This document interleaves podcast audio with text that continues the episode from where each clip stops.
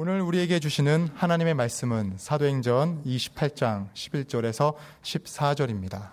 석 달 후에 우리가 그 섬에서 겨울을 난 알렉산드리아 배를 타고 떠나니 그 배의 머리 장식은 디오스 구로라.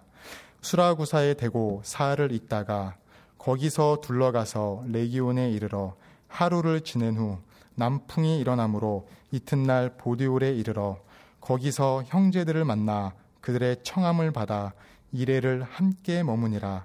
그래서 우리는 이와 같이 로마로 가니라. 아멘. 멜리데 섬에서 석 달 동안 겨울을 지낸 바울은 이듬해 봄이 되어서 지중해 항해 금지 조치가 해제되자 마침내 로마를 향해서 멜리데 섬을 출발했습니다. 그 이후 바울의 여정을 밝혀주는 본문 14절 하반절이 이렇게 끝이 났습니다. 그래서 우리는 이와 같이 로마로 가니라. 사도행전을 기록한 누가는 이 구절에서 부사 이와 같이를 특별히 강조했습니다. 우리는 지난 시간부터 부사 이와 같이를 바울의 전 생애에 적용시켜 하나님께서 바울을 어떻게 로마로 향하게 하셨는지 지도를 보면서 바울의 전 생애를 복기하고 있습니다.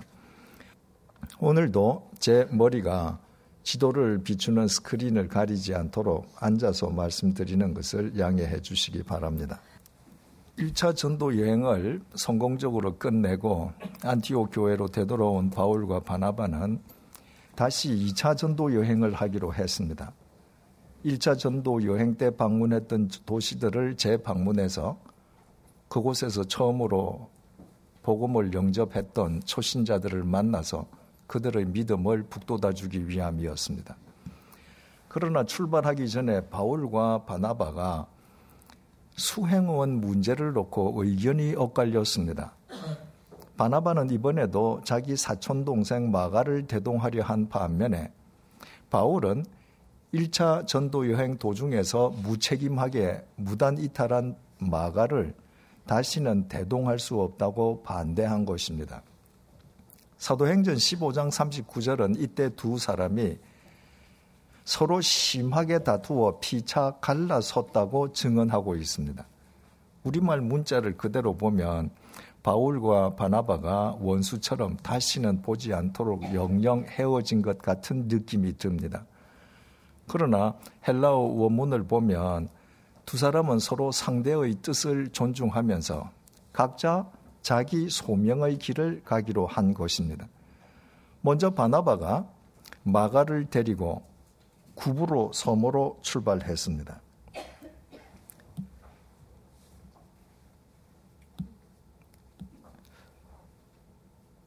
자기 사촌 동생 마가를 대동하고 2차 전도 여행을 시작한 마가 마, 바나바의 첫 번째 전도지 역시 1차 전도 여행 때처럼 자기 고향 쿠브로였던 것입니다.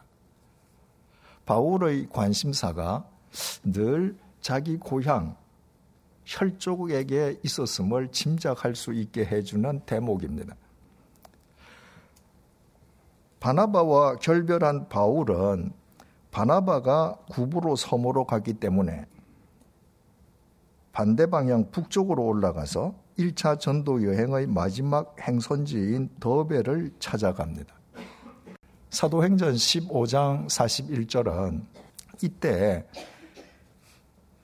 바울이 예루살렘 출신의 신라를 대동하고 수리아와 길리기아의 교회들을 견고하게 했다고 증언하고 있습니다. 수리아, 수리아 는 안티옥과 예루살렘이 속해 있는 로마 제국의 행정구역이고 길리기아는 바울의 고향 다소가 속해 있는 로마 제국의 행정구역입니다. 당시 교회는 모두 가정교회였습니다. 수리아와 길리기아에도 흩어진 그리스도인들로 구성된 가정교회들이 있었던 것입니다.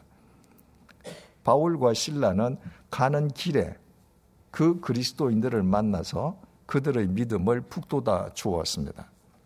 바울이 안티옥에서 출발해서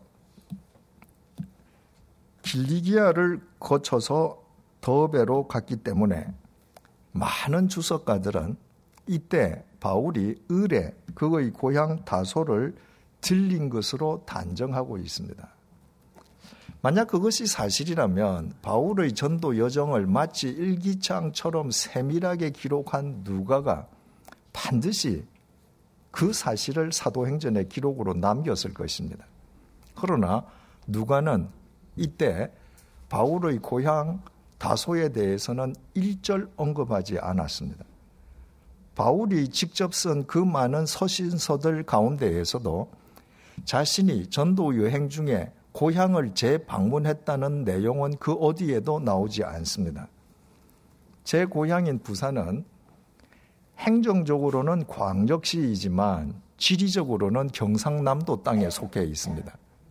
제가 경상남도에 다녀왔다고 말한다면 그것이 제 고향인 부산까지 갔다 왔다는 말은 아니지 않습니까?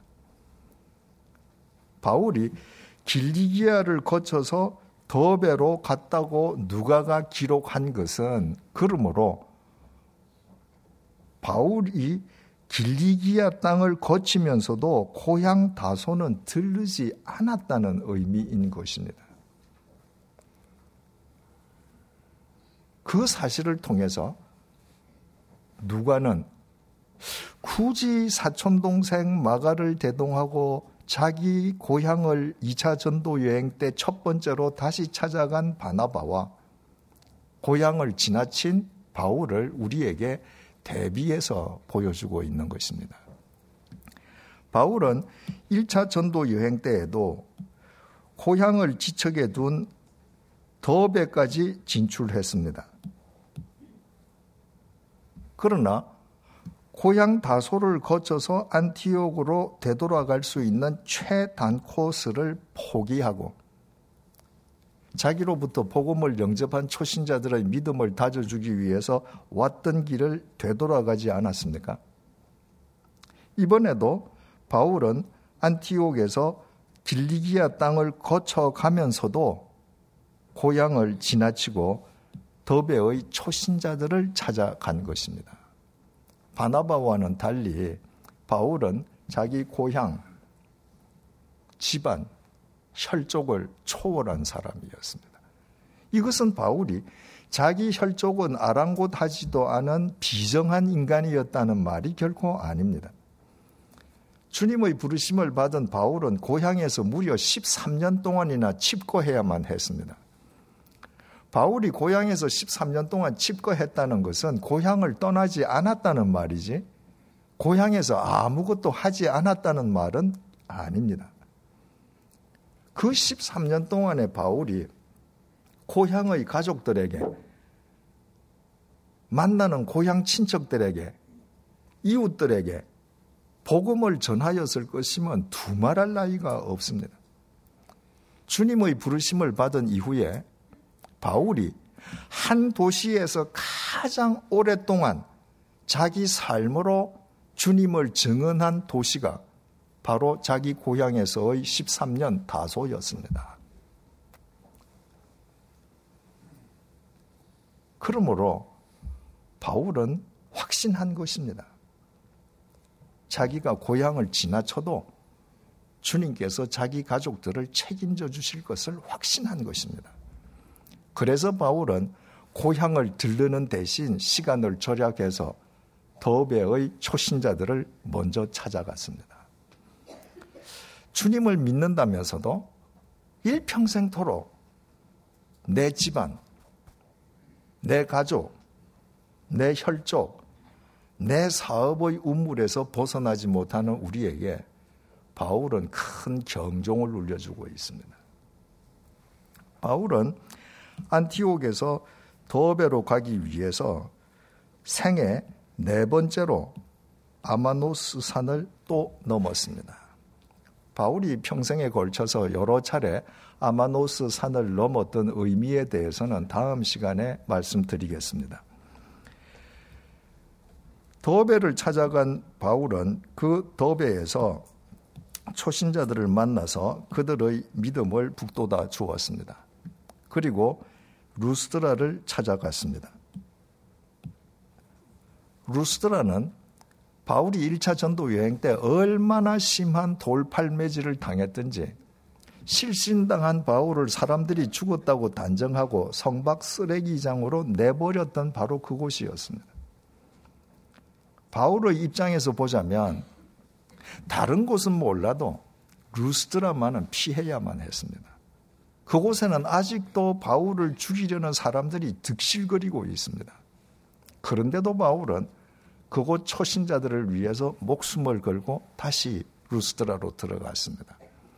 주님께서는 바로 그곳에서 후에 바울의 영적 아들이자 신실한 동력자가 된 디모데를 붙여주셨습니다. 만약에 바울이 죽음의 돌팔매질에 대한 트라우마에 사로잡혀서 루스드라를 피해갔더라면 결코 누리지 못했을 주님의 은총이었습니다. 바울은 이고니온과 안티옥도 일일이 찾아가서 자기로부터 복음을 전해 받았던 초신자들을 다시 만나 그들의 믿음을 북돋아 주었습니다. 그리고 바울은 오늘날의 터키 대륙의 중부 지역에서 계속해서 복음을 전하려고 했습니다. 그런데 웬일인지 성령님께서 허락하시지 않았습니다. 성령님께서 어떻게 허락하시지 않았는가? 그것은 우리가 알 수 없습니다. 그러나 바울은 아, 여기서는 성령님께서 허락하시지 않는다는 사실을 확실하게 알았습니다. 그래서 터키 대륙의 서북쪽 무시아 땅으로 올라가서 동쪽 비두니아에서 복음을 전하려고 했습니다. 주님께서 그 길도 가로막으셨습니다. 그래서 바울은 180도 방향을 돌려서 서쪽으로 가다가 드로아에 도착했습니다. 바로 그 드로아에서 바울은 누가를 만났습니다. 누가는 의사였습니다. 2000년 전에도 의사는 부유했습니다. 그러나 주님을 영접한 누가는 부유한 의사의 삶을 포기하고 가난한 전도자 바울의 동력자가 되었습니다.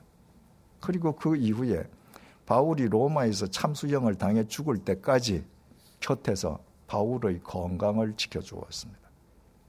주님께 자기 생을 걸었던 바울은 일평생 가난한 전도자로 살았습니다. 그러나 주님께서는 그 가난한 전도자 바울을 위해서 의사 누가를 그의 주치의자 서기관으로 그의 곁에 심어 주셨습니다. 누가는 바울의 일거수 일투족을 사도행전에 기록으로 남긴 것입니다. 드로아에서 또 다른 섭리도 있었습니다. 바울이 드로아에 도착하던 날 밤에 바울이 환상을 보았습니다.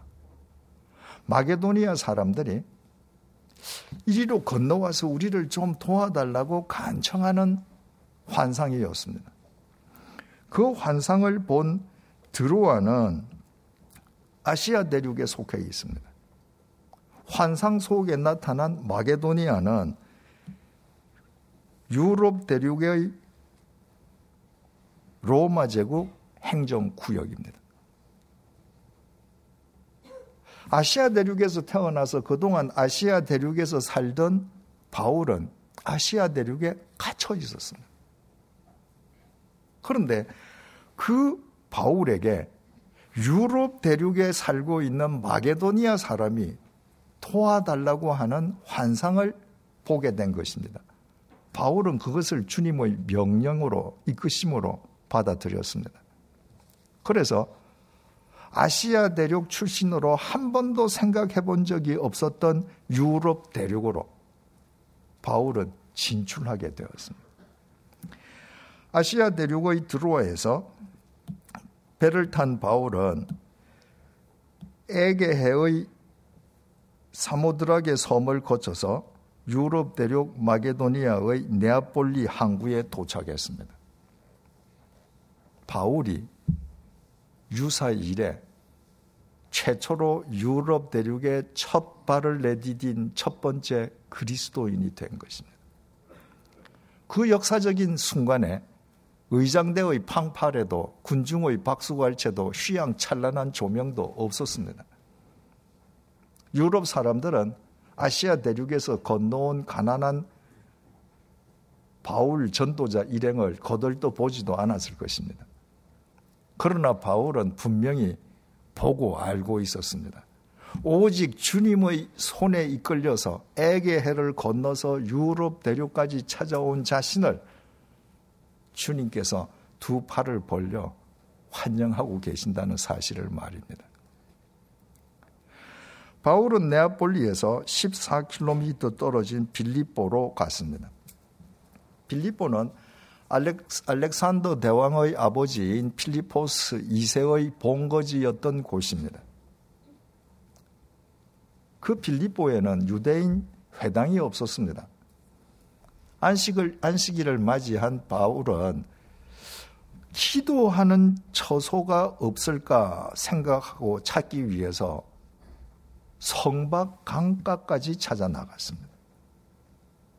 가보신 분들은 아시겠습니다만은 발굴되어 있는 빌립보 유적터는 대단한 도시였음을 일러주고 있습니다. 그 요란한 도시 속에서 바울이 기도할 곳이 없었던 것입니다. 그래서 바울은 성박 강가로 나갔습니다. 아무 연고도 없는 유럽 대륙에 떨어진 바울로서는 할 수 있는 것이라고 주님께 기도하는 것밖에 없었습니다. 기도하러 나간 그 강가에서 바울은 두아디라 출신의 여성 직물 사업가 루디아를 만났습니다. 바울로부터 복음을 전해 들은 루디아가 주님을 영접하고 바울과 그의 일행을 자기 집으로 안내해 갔습니다. 그리고 자기 집 가족들과 함께 세례를 받았습니다. 루디아가 2000년 교회 역사상 유럽 대륙에서 주님을 영접하고 세례받은 첫 번째 그리스도인이 된 것입니다. 주님께서는 유럽 대륙에 살고 있는 그 루디아를 구원하시기 위해서 유럽 사람을 동원하신 것이 아니었습니다. 주님께서는 그 루디아를 구원하시기 위해서 저 아시아 대륙 변방의 바울을 당신의 섭리 속에서 신비롭게 빌립보 성박 강가까지 부르셔서 루디아를 구원해 내셨습니다. 이것은 우리 각자의 이야기이기도 합니다. 주님께서는 당신의 복음이 지난 2000년 동안 대서양과 태평양을 건너 한반도에 살고 있는 우리의 심령에 스며들게 하시기 위해서 2000년 동안 세계 도처에서 수없이 많은 사람들을 동원하시고 헤아릴 수 없을 만큼 많은 사건들을 연출하셨습니다. 그 결과로 우리가 이 자리에 앉아 있습니다. 구원은 결코 싸구려 배급품이 아닙니다. 그 신비로운 주님의 구원의 은혜를 확인한 루디아는 바울과 그 일행에게 빌립보에서 체류하는 동안에 자기 집에서 묵기를 간청했습니다. 유럽 대륙의 나그네 일 뿐인 바울이 오히려 누군가에게 자기 숙식을 요청해야 마땅한 처지였습니다. 그런데도 루디아가 바울과 그의 일행에게 제발 우리 집에서 묵어달라고 간청한 것입니다. 루디아는 주님께 진 사랑의 빚을 바울에게 갚았고 주님께서는 자신을 위한 가난한 전도자 바울의 빌립보 체류를 그렇게 책임져 주신 것입니다. 빌립보에 귀신 들린 여인이 있었습니다. 사람들에게 점을 쳐주고 자신을 고용한 사람들에게 큰 경제적 이득을 안겨주는 여인이었습니다. 귀신 들린 여자를 고용해서 돈을 버는 그 고용주들은 한마디로 말해서 인간성을 상실한 나쁜 사람들이었습니다. 그 귀신 들린 여인이 매일 바울의 뒤를 쫓아왔습니다. 그 여인을 불쌍하게 여긴 바울이 예수 그리스도의 이름으로 그 여인을 귀신의 속박에서 해방시켜 주었습니다. 그것은 모든 사람들이 박수를 치면서 축하해 주어야 할 일이었습니다. 그러나 그 여인의 고용주들이 바울과 신라를 붙잡아서 마치 개 끌듯이 시장터 관리에게 끌고 갔습니다. 바울 때문에 그 여인을 이용해서 더 이상 돈을 벌 수 없게 되었기 때문입니다. 그들은 관리들에게 마치 바울과 신라가 몹쓸 범법자인 것처럼 거짓 모함하면서 그 시장터에 모여 있는 군중들을 선동했습니다. 간단하게 선동당한 빌립보 군중들은 영문도 잘 알지 못하고 소리 소리쳐 바울과 신라를 고발했습니다. 부자들을 대변하던 관리들은 바울에게 해명의 기회도 주지 않았습니다. 바울과 신라에게 매질을 하게 한 다음에 아예 감옥에 투옥시켜 버렸습니다. 그것도 모자라서 바울과 신라의 발에 착고까지 채웠습니다. 선하고 의로운 일을 하고서도 억울하고 억울하게 매맞고 투옥당했지만 바울은 비관하지 않았습니다. 그 순간에도 주님께서 자신을 위해 치밀하게 섭리하고 계심을 믿었기 때문입니다.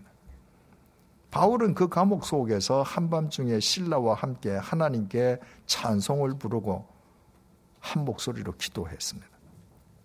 그때 갑자기 옥터가 움직이면서 감옥과 감방의 문들이 열렸습니다.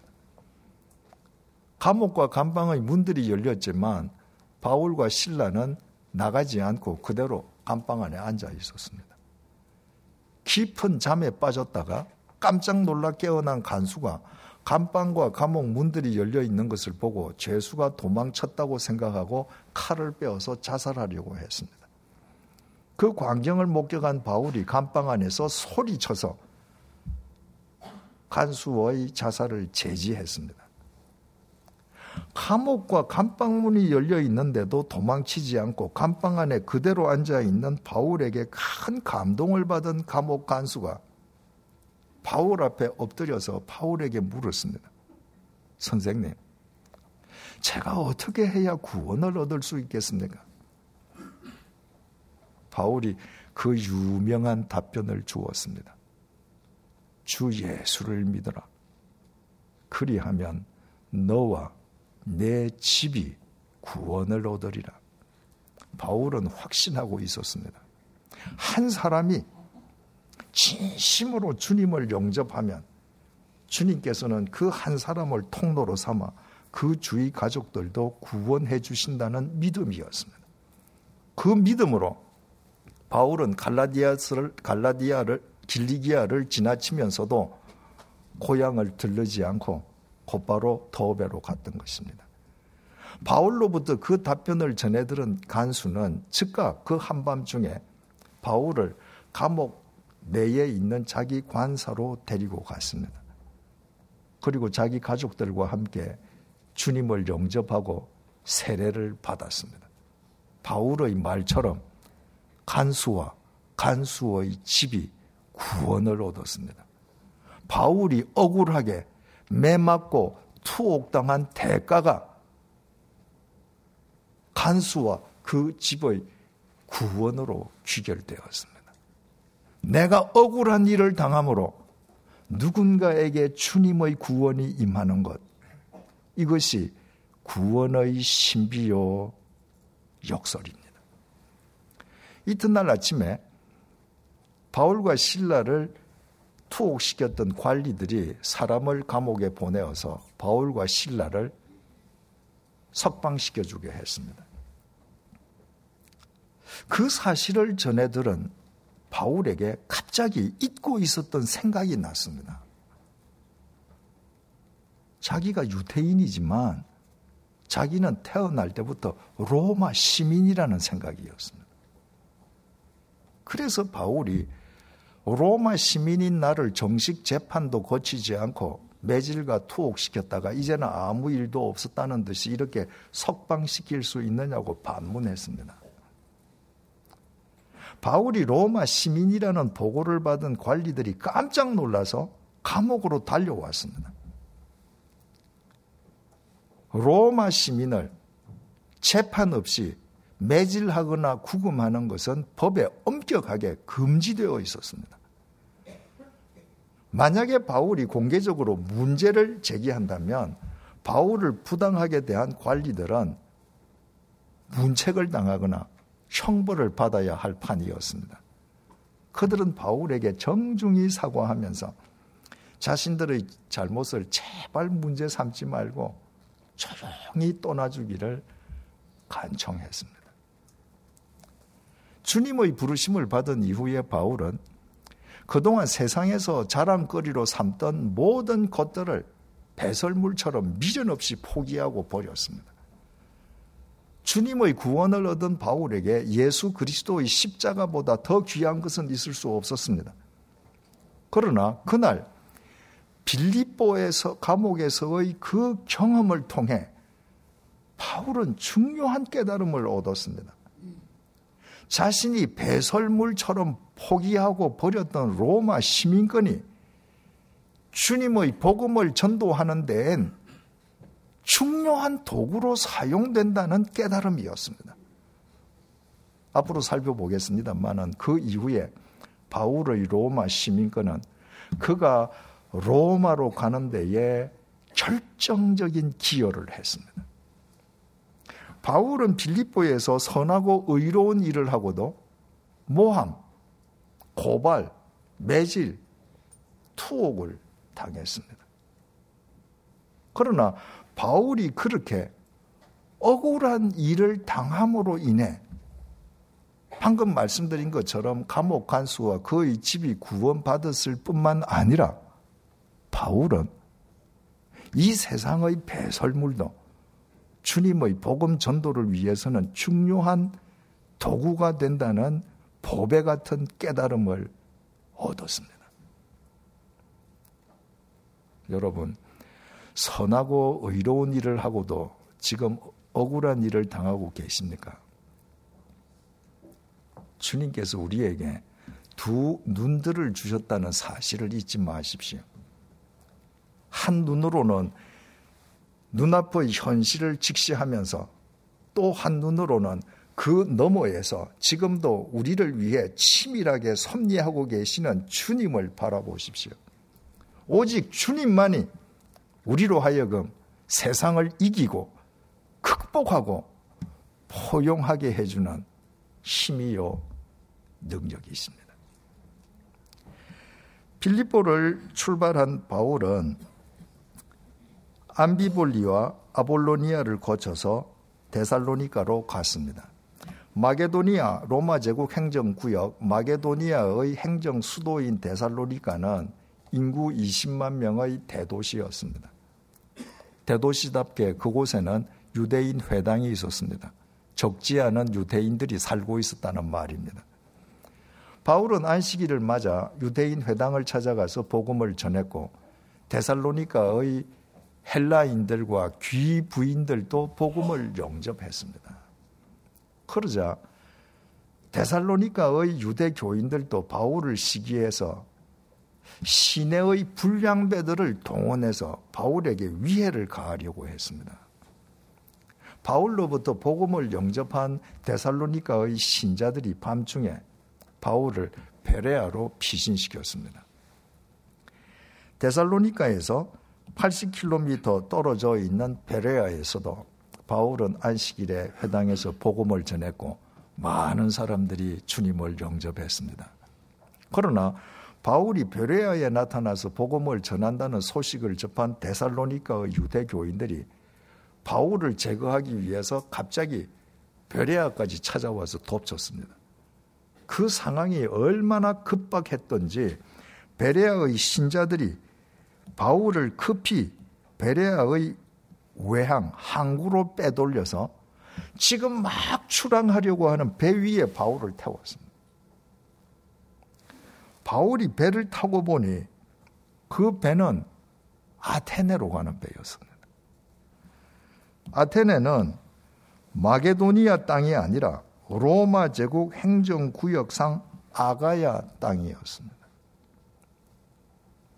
바울이 드로아에서 배를 타고 유럽대로 마게도니아로 건너갔던 것은 마게도니아 사람의 환상을 보았기 때문입니다. 만약에 데살로니카의 유대인들이 베레아까지 찾아와서 바울을 제거하려 하지 않았더라면 바울은 자기가 본 환상대로 마게도니아의 베레아에서 복음 정, 정언을 끝내고 안티옥으로 되돌아갔을 것입니다. 그런데 데살로니카의 유대 교인들이 갑자기 찾아와서 바울을 제거하려 하기 때문에 바울이 응접결에 배를 타고 보니 그 배는 아가야 땅의 아테네로 가는 배였습니다. 그로 인해서 바울은 전혀 계획에도 없던 아가야 땅 아테네까지 전도자로 찾아가게 되었습니다.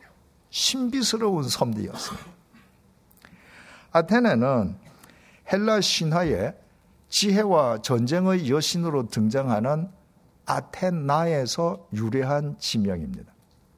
아테나, 아테네에는 그 아테나 여신을 위한 그 유명한 파르테논 신전을 포함해서 크고 작은 많은 신전들 이외에도 3만 개의 신상들이 온 도시를 가득 메우고 있었습니다. 그 광경을 목격한 바울이 인간의 어리석음에 격분했습니다. 아테네를 찾아가 보신 분들은 아시겠습니다만은 아테네에는 아레 오바고라고 불리는 바위 언덕이 있습니다.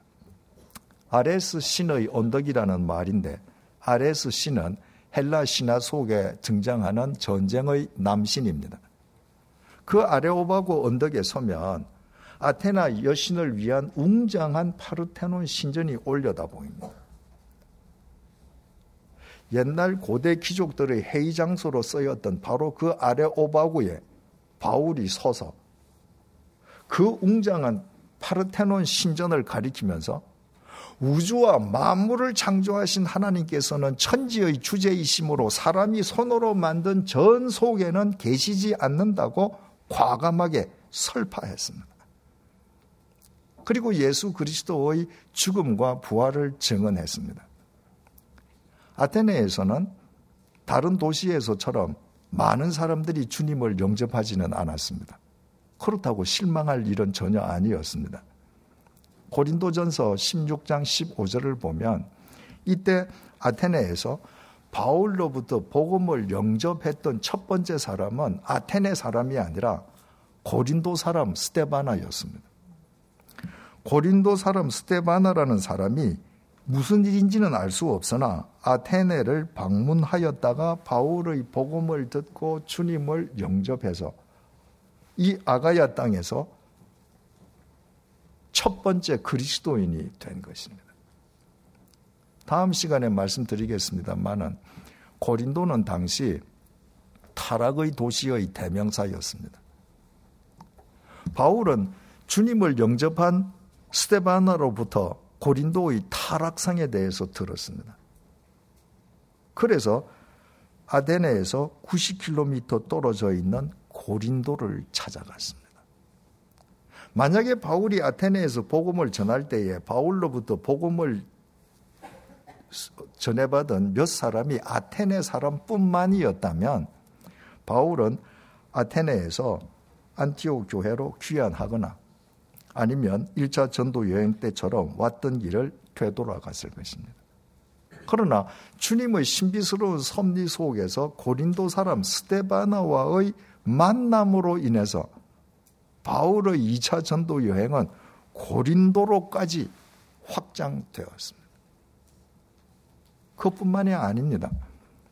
후에 이 고린도의 그리스도인들에게 바울이 써보낸 편지가 신약 성경의 고린도 전서, 고린도 후서가 되어서 2000년이 지난 오늘날 우리의 심령까지 새롭게 해주고 있습니다.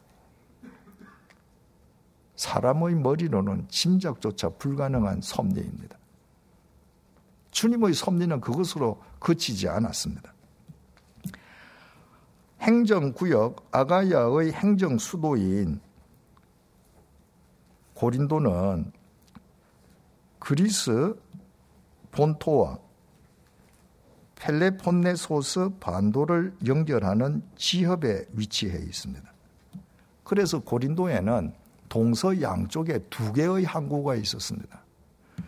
동쪽으로 향하는 갱그레아 항구와 서쪽으로 향하는 레카이온 항구였습니다.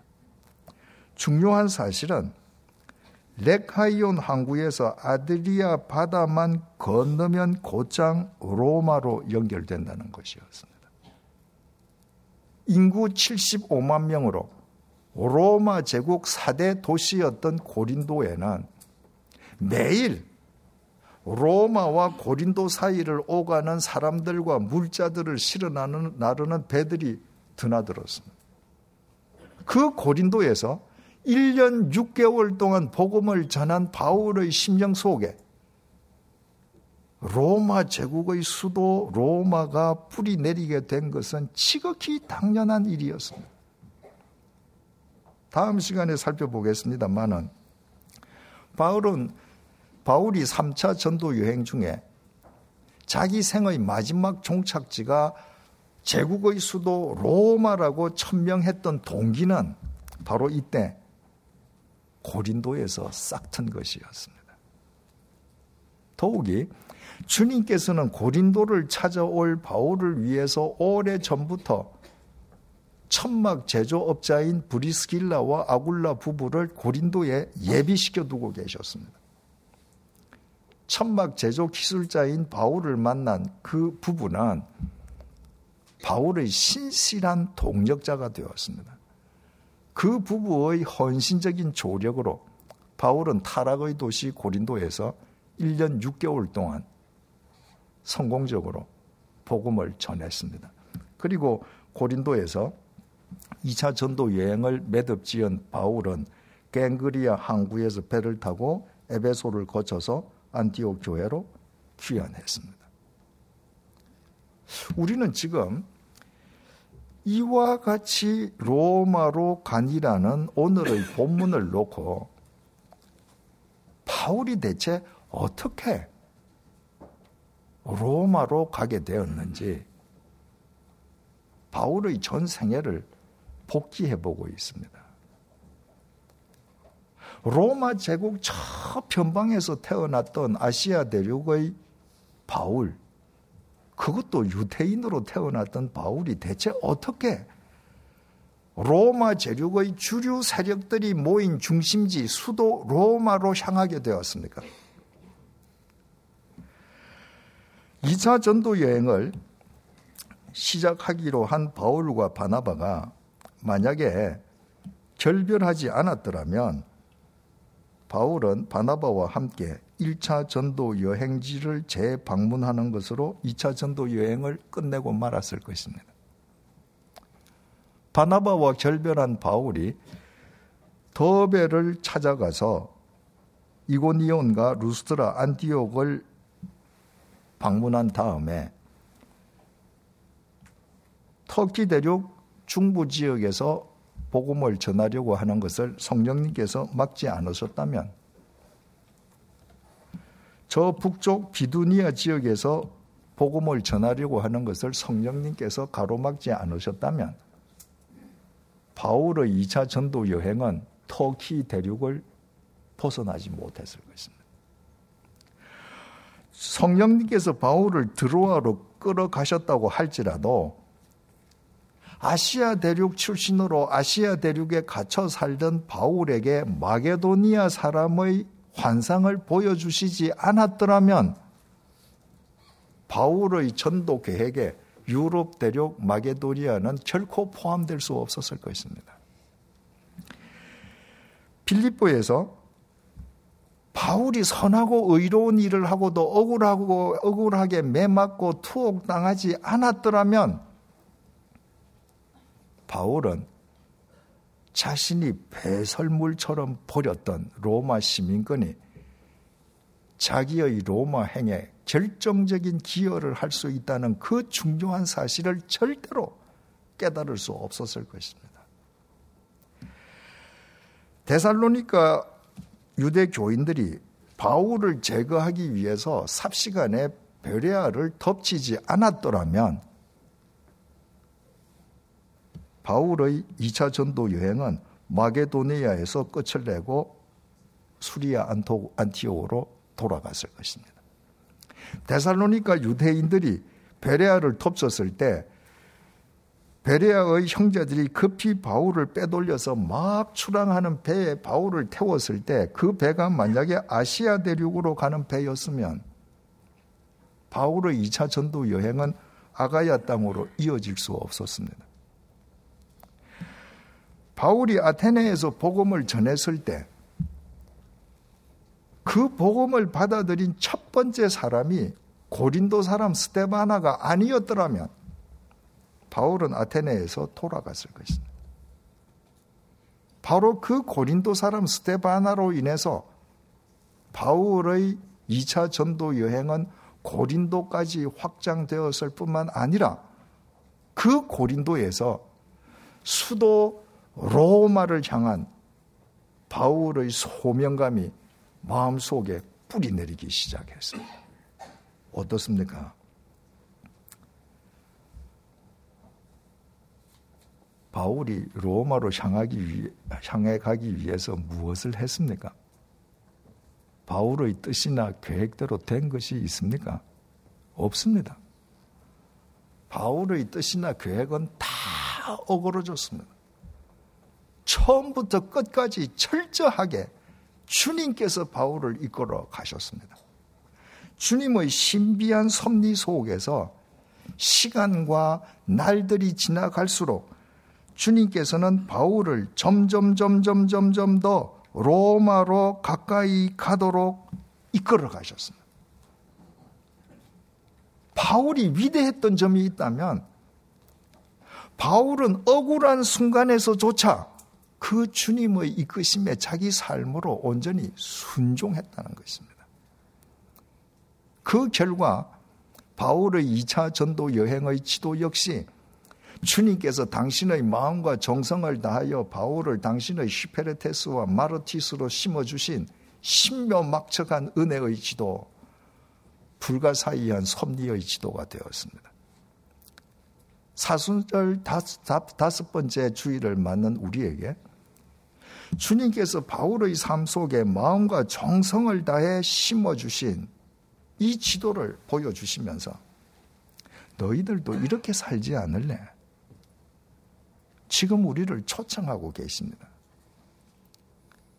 주님께서 우리를 위해서 십자가의 제물로 죽임 당하셨다가 3일 만에 죽임을 깨뜨리고 다시 살아나신 까닭이 도대체 무엇입니까?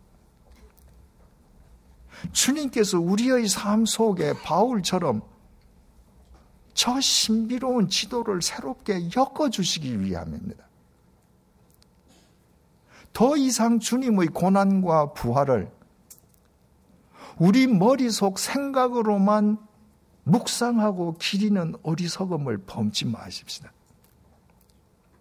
바울처럼 주님의 고난과 부활을 우리의 삶으로 기리고 실행하십시다. 우리의 계획이 무산되고 선하고 의로운 일을 하고서도 우리가 억울한 일을 당할 때 더더욱 주님을 신뢰하며 주님의 이끄심에 순종하십시다. 그때 주님께서 우리의 인생을 찢어지지도 색이 바래지도 사가 없어지지도 않는 신묘막측한 은혜의 지도, 불가사의한 섭리의 지도로 엮어주실 것입니다. 잊지 마십시오. 우리의 궁극적인 승부는 결코 세상의 것으로 나지 않습니다. 죽음 앞에서 세상의 것들은 배설물에 지나지 않습니다. 우리의 코끝에서 호흡이 멎는 순간 하나님 앞에서 우리의 승부는 우리가 누구 안에서 어떤 지도를 엮어 왔느냐로 판가름 납니다. 기도하시겠습니다.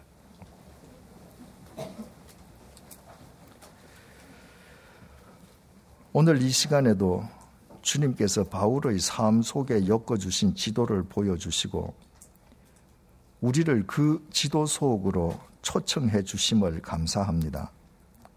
사순절을 지내면서 우리를 위한 주님의 고난과 부활을 머릿속 생각으로만 묵상하고 기리는 어리석음을 더 이상 범치 않게 해 주십시오. 우리를 십자가의 피값으로 사신 주님의 고난과 부활을 우리의 삶으로 기리고 실행하게 해 주십시오. 선하고 의로운 일을 하고서도 억울한 일을 당할 때 도리어 주님을 더욱 신뢰하고 주님의 이끄심에 순종하게 해 주십시오. 주님께서 마음과 정성을 다하여 신묘 막측한 은혜의 지도, 불가사의한 섭리의 지도로 엮어주실 우리의 삶을 통해 누군가의 심령 속에 구원의 복음이 스며들며 황량하게 무너진 이 세상의 한 부분이 소생되게 해 주십시오. 예수님의 이름으로 기도드립니다. 아멘.